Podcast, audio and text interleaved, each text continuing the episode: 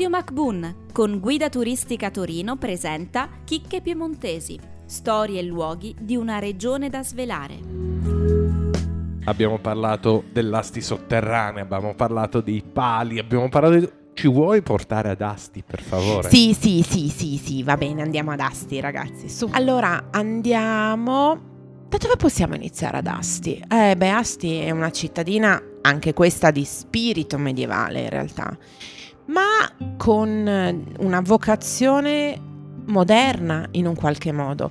Quindi abbiamo un retaggio di quella che è stata l'epoca medievale, abbiamo la, mm, insomma, il complesso della chiesa di San Secondo che è uno dei migliori esempi di gotico che abbiamo e che ospita ancora le reliquie di San Secondo Martire, peraltro e però passeggiando per la città troviamo una cittadina di impianto in realtà ottocentesco con dei palazzi pazzeschi, proprietà di famiglie nobiliari e naturalmente proprietà della famiglia forse più famosa di Asti, quella degli Alfieri.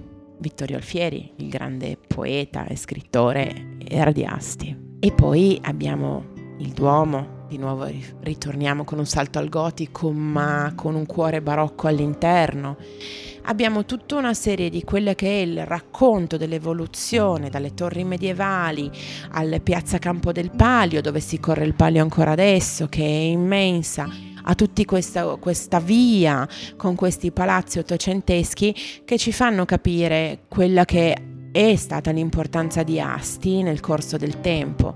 Quindi è una cittadina che in realtà la maggior parte delle persone chiaramente non pensi come, ma, ma, ti capita anche con Torino di non pensare a Torino come meta, no?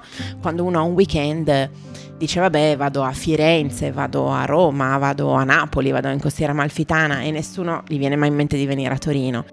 Bene, allora noi che siamo piemontesi facciamoci venire in mente di andare ad Asti perché è proprio molto carina.